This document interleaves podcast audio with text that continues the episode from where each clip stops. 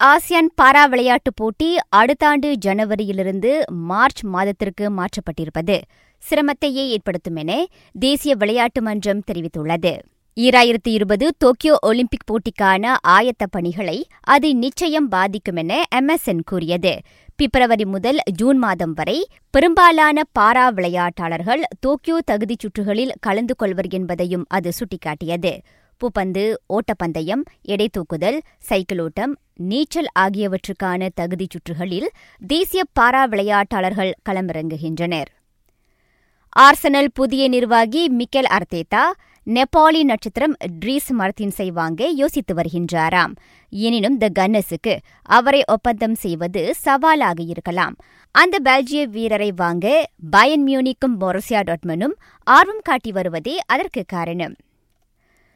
ஜனவரியில் புதிய ஆட்டக்காரரை ஒப்பந்தம் செய்ய வேண்டிய அவசியம் இல்லை என ரியால் நிர்வாகி தெரிவித்திருக்கின்றார். லாலிகா ஆட்டத்தில் அட்லட்டிக் பில்பாவோவுடன் கோலின்றி சமநிலை கண்டு தொடர்ச்சியாக இரண்டாவது முறையாக அந்நிலைக்கு தள்ளப்பட்டுள்ள வேளையில் ஜினடின் ஜிடான் அவ்வாறு கூறியுள்ளார். ஃபார்முலா ஒன் பந்தயத்தில் பனிரெண்டு குழுக்களுக்கு வாய்ப்பளித்து விரிவுபடுத்துவதில் திடமாக இருப்பதாக எஃப்ஐஇ தலைவர் குறிப்பிட்டுள்ளார். நடப்பில் பத்து குழுக்கள் மட்டுமே உள்ளன.